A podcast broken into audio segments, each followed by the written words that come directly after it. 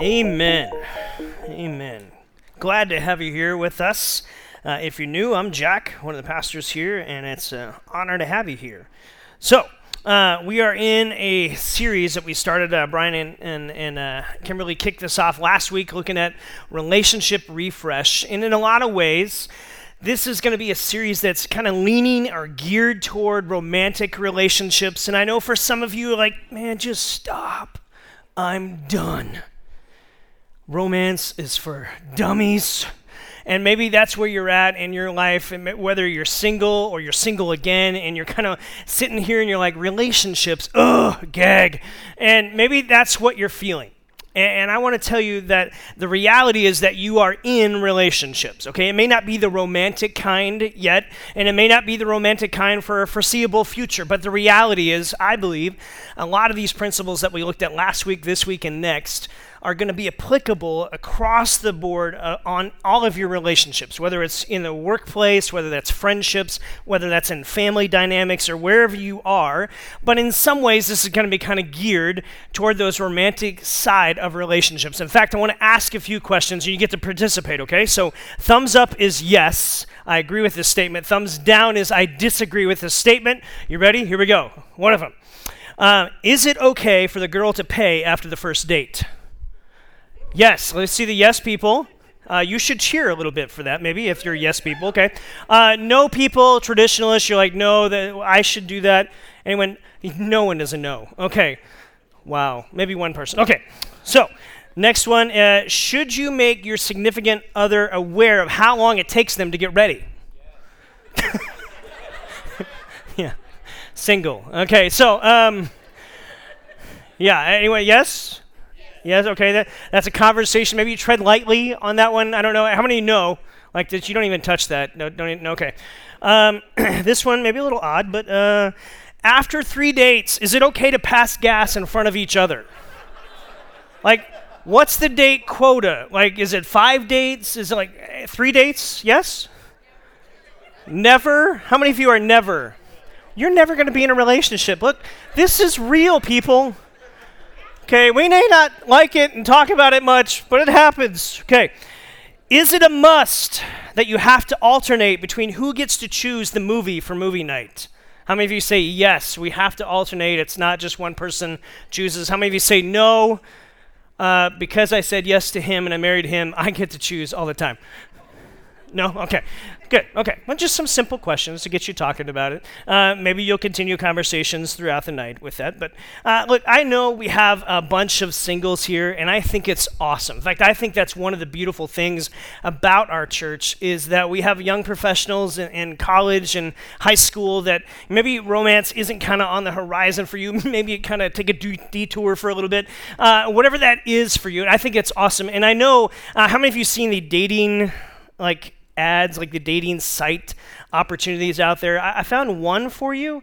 So maybe you're like the person that's like, no, I'm not interested in this at all, but maybe you'll find this one helpful down the road. I, I don't know. I don't know if you've seen this or not, but it's Christian Tingle. Maybe you've seen it. Uh, let's roll that. My name is Rebecca Esther Sarah Bathsheba. And I'm John. And I found God's match for me on ChristianTingle.com.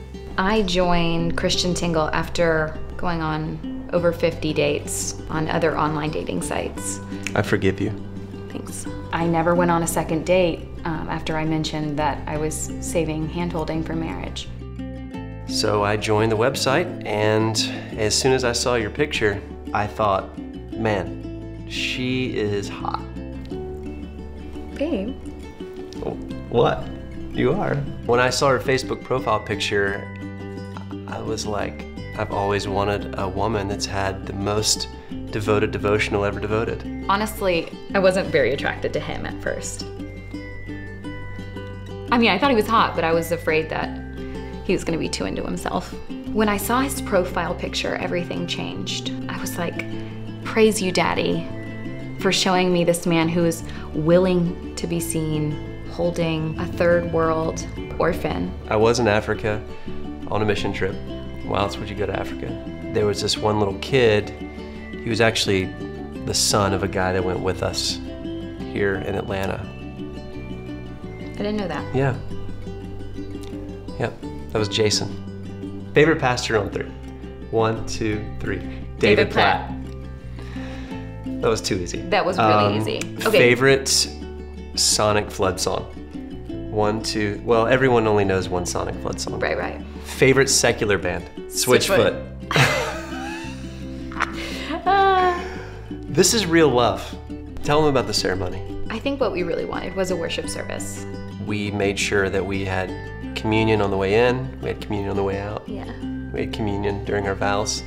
You know, obviously, we didn't have a bar at the reception, so we had more communion. One thing most people don't know about with Christian Tingle is there's an app that you can get for your smartphone. When we were dating, I Mm-hmm. feel like the app was just, it was a godsend. When you keep it in your pocket and you're on a date, it'll send an alert every time that your phone goes from portrait to landscape.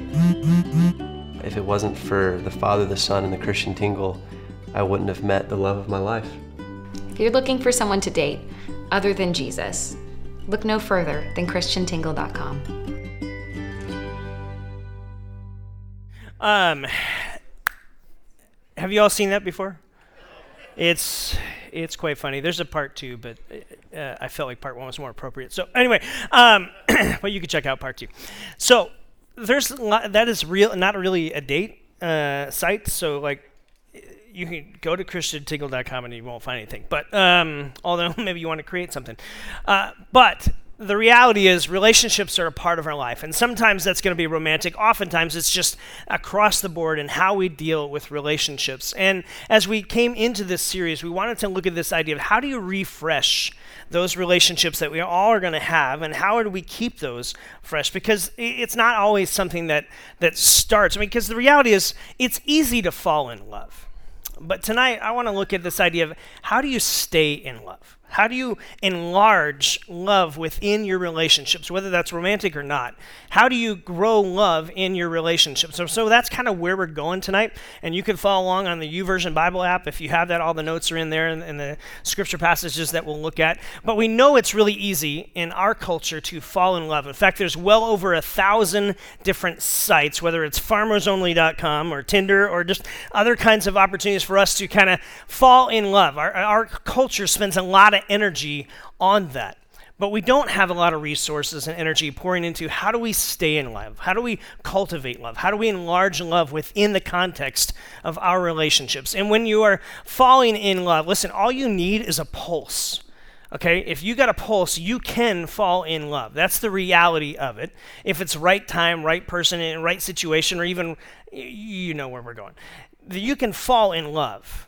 And the truth is, it, it's easy for that to happen. And when it's early on in the relationship, there's a lot of excitement that goes into that. I remember when uh, Amy and I were dating, and I was getting ready to propose. And uh, here's what you got to know, especially this one. This tip is for free, uh, gentlemen. If if you're going to propose someday, okay, and you're, you're going to make your way there, maybe you have and you're kind of looking back, uh, there are two questions that are going to be asked of your uh, fiance, your wife down the road. Is one, let me, can I see the ring? Okay, and maybe you're poor and you can't afford like a big ring and the shiny rock and all. Zirconium's good, uh, so you could you, you could look for that and, and you could find things. Maybe that's where you're at, and that's you can't control that a whole lot but you can control how you go about asking. I remember asking uh, her father for uh, the opportunity to ask her and, and for him to say yes and not shoot me and all that kind of stuff. So, and he said yes, it was good. And then I remember the day, like planning the day out. It was super fun. Like, uh, I'm going to tell you kind of what I did. Not that you would copy this, but that you would put energy into this. So I remember scheduling her with her boss to make sure that she was working. I was getting ready to leave out of town and uh, to move to take a job. And I was ready to, to kind of propose, and we kind of had already known that we were going to be fiancé, but we hadn't really popped the question yet in particular. So I remember getting the key to her house. She thought she was going to work. I dropped her off late that night, woke her up in the morning, said, You have an hour and a half to get ready. I figured 90 minutes is enough time. It was uh, for that day. And so 90 minutes we got ready. We flew, uh, drove down to the airport, flew to California, rented a car, went out on Coronado Island and proposed on the beach. She said yes, which made the rest of the day way cool because it would have been really awkward if uh, she said no.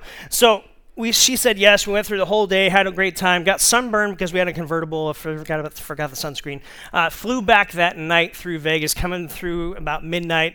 And I remember Amy looking at me saying, uh, I got to go to the restroom and fix my hair and all that. I'm like, who are you going to see in Vegas at 12.30 in the morning? And like 30 seconds later, someone yells, Amy! And I'm like, really? Um, so anyway, we get back about 3 in the morning, back to her house type thing. And... Uh, just a crazy 24 hour period day uh, of a proposal. That was probably and still is the most romantic thing I've probably ever done. But you need to plan something, gents. Okay? That's the tip for free. Just letting you know. You got to plan this. You got to put some energy into it. And when you're falling in love, early on in love, energy is a big part of what you have. It's just part of who you are and part of what's going in your relationship. And oftentimes, as relationships kind of go on, it's easy for things to, to kind of wane in the energy level. There becomes a familiarity. Uh, remember your first car that you ever got? The first car for you.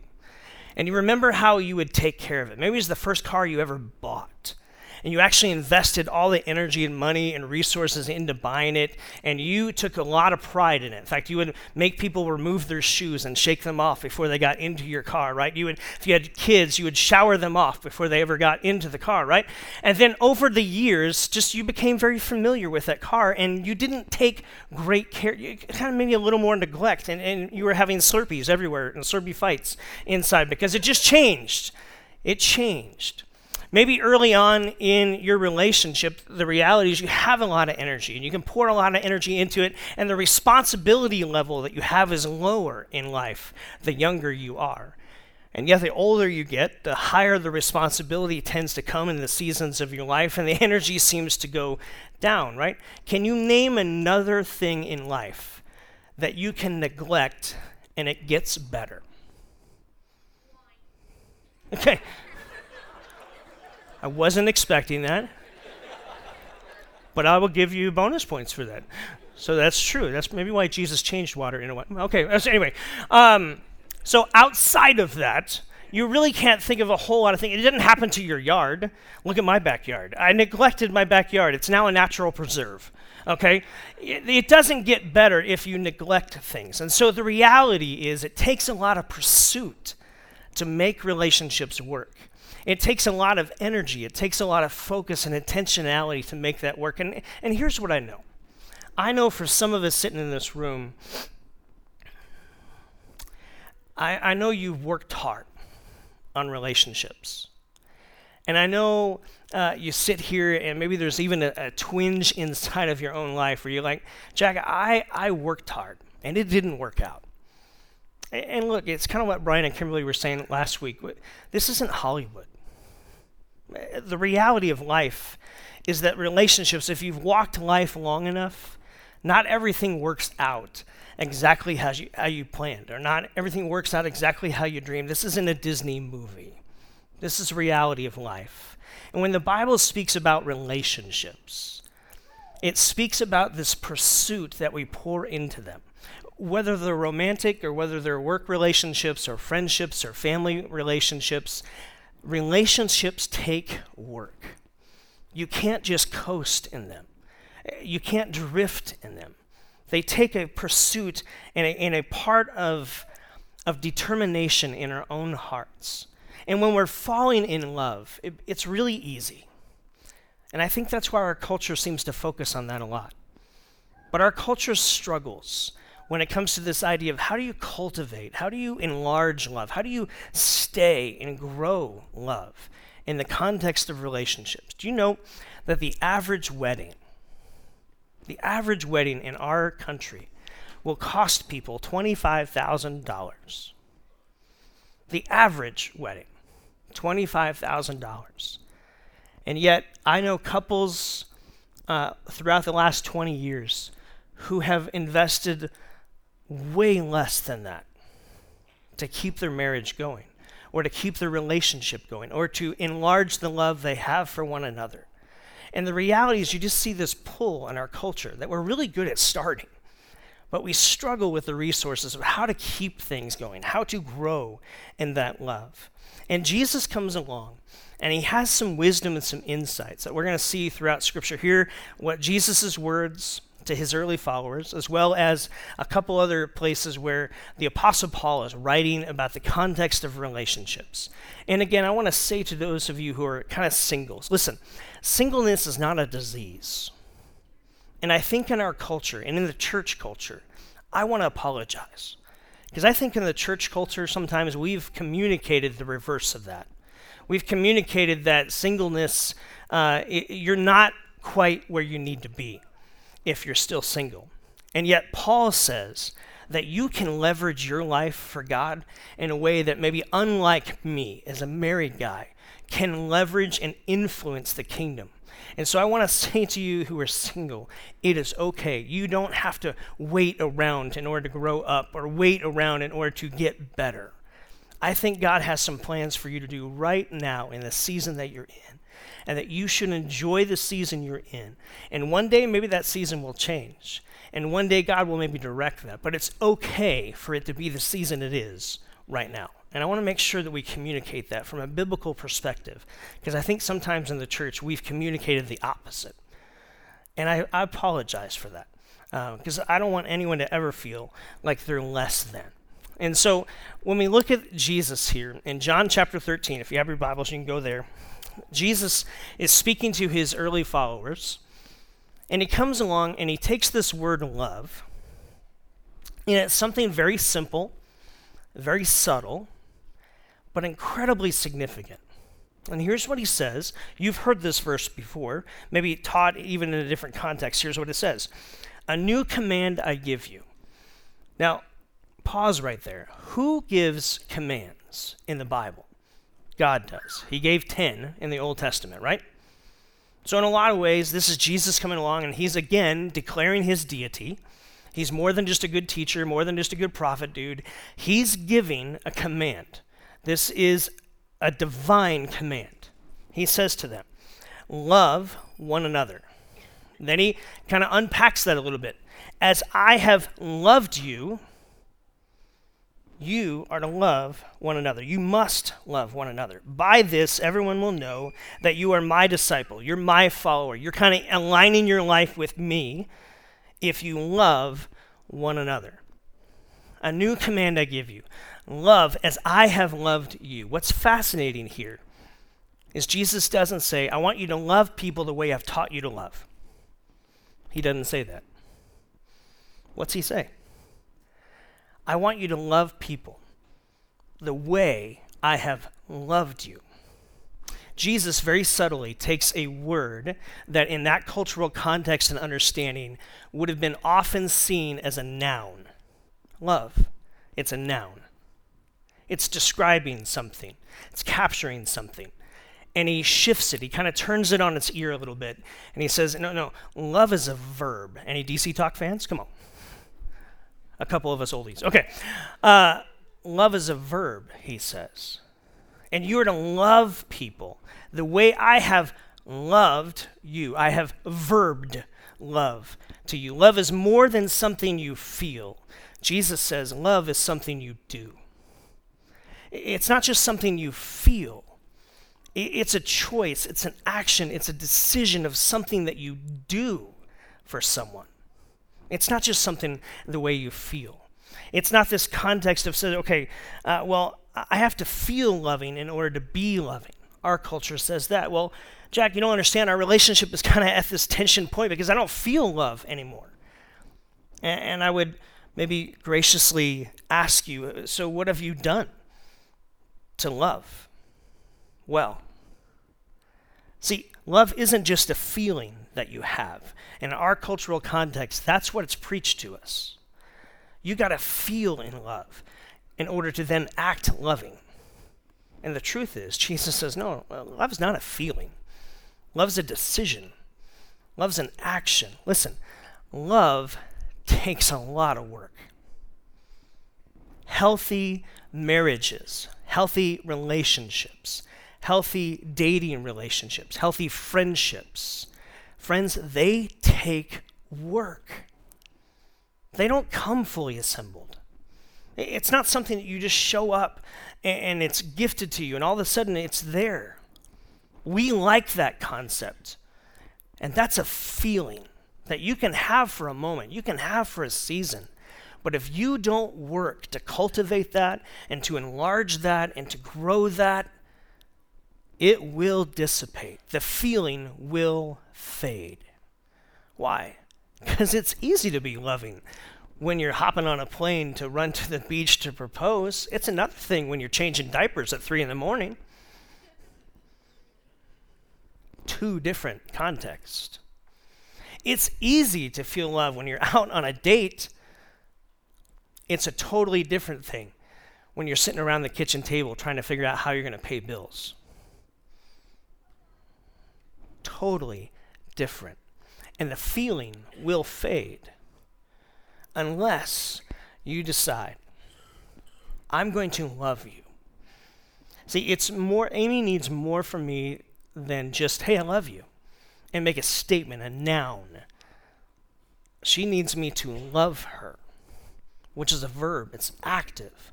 I need that in my friendships. I need that in my work relationships. I need that in every context of relationship you have. And you know deep down that you need that too. That's why some of your relationships work because there's work poured into them. It's why you've seen some of your relationships go sideways because you are willing to work, but the other person didn't reciprocate that. And you couldn't ever quite get it aligned up, right? You know this. It's this context that says, look, uh, maybe a principle I wrote was this the foundation for staying in love or enlarging love in your relationship is to keep love a verb. It's to always strive that you have to keep love a verb in every context of relationship that you have because you don't want it to get to somewhere else or to begin to fade. And the reality is, it will if you don't pursue and work at this and to put action and decision behind it. Paul writes these words in Romans chapter 12. He says, Your love must be sincere. It takes sincerity to serve someone, it takes sincerity to put their needs above your own. He goes on to say this Be devoted to one another in love. Honor one another where? What's he say? Above yourself. That is a foreign concept in our culture. It just is. In our cultural context, who we love most is ourself. Myself included. It's so easy to drift there.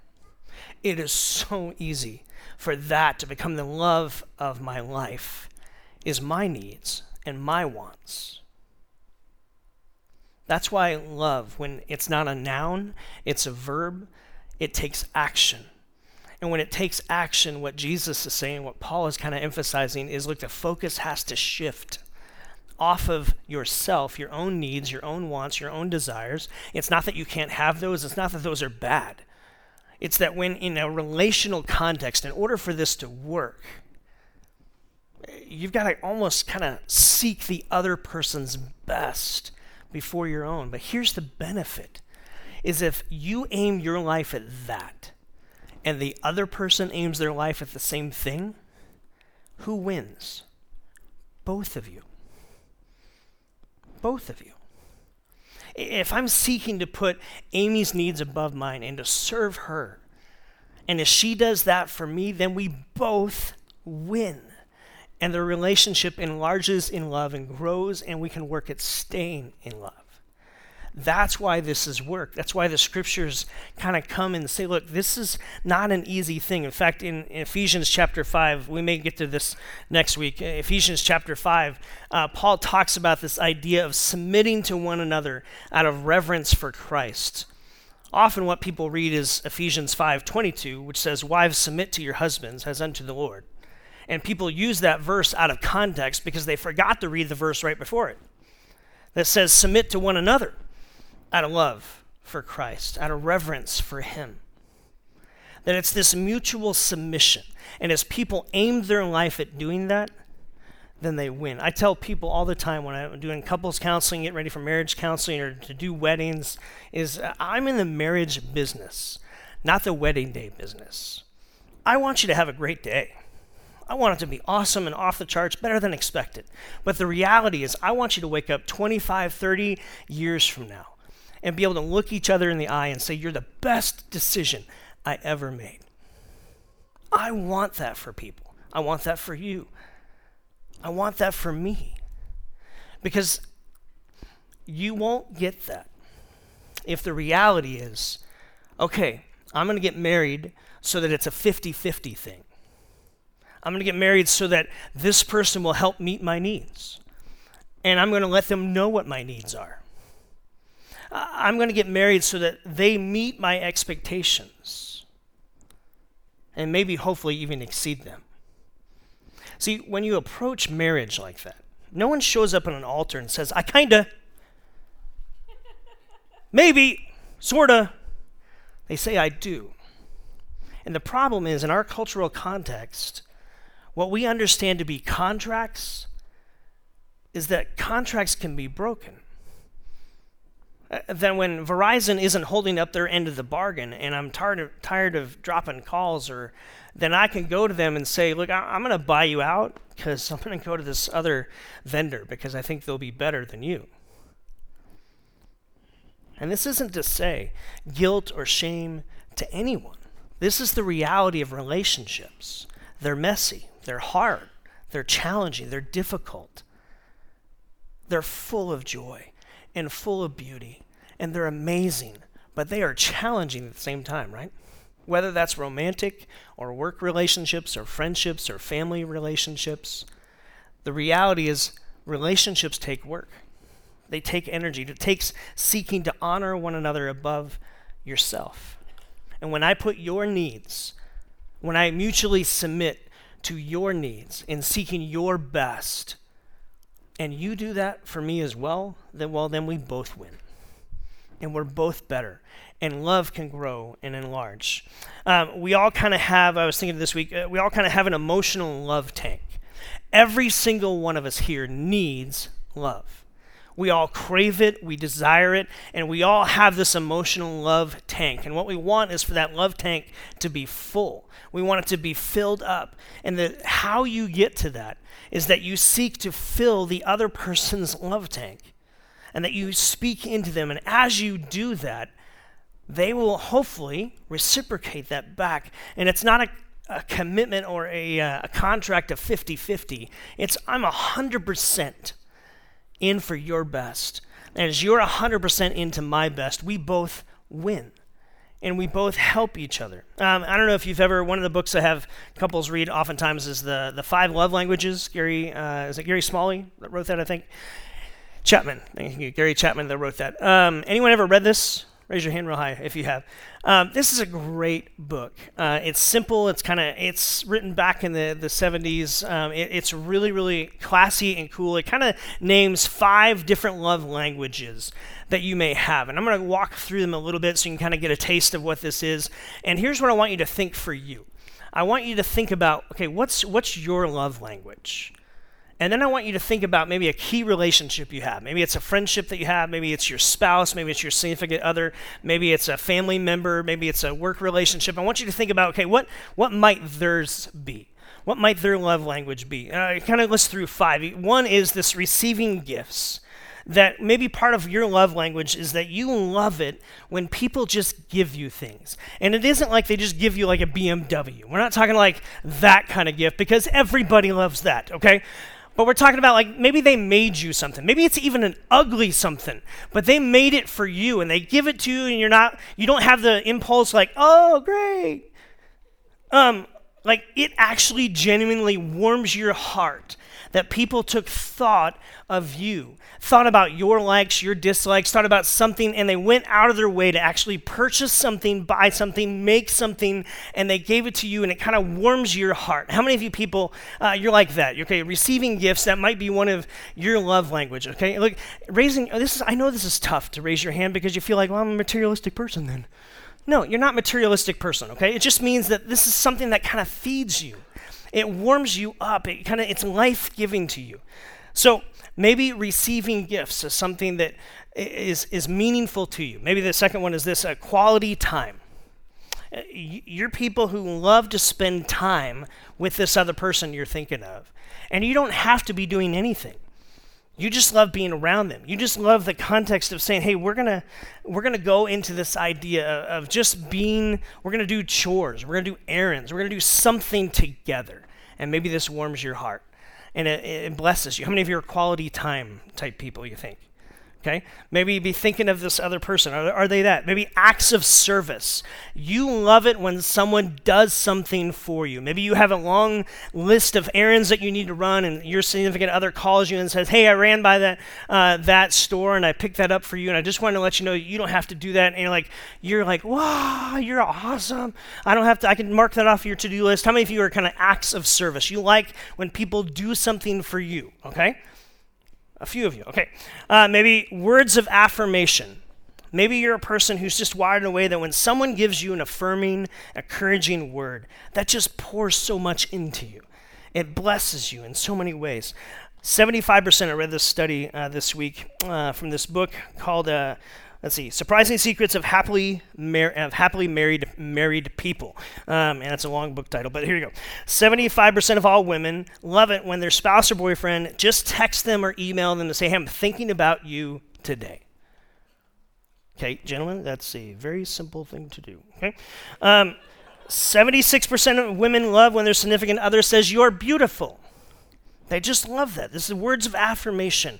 Again, super easy to do, gentlemen. Okay, 72% of husbands love it when their spouse says, You did a great job at, and they kind of, you did a great job mowing the lawn, you did a great job of, you know, building that, uh, that thing for our house, you did a great job of what, shopping, you great job loading the dishwasher, I don't know. Um, you did a great job at something. Husbands love it when they hear that.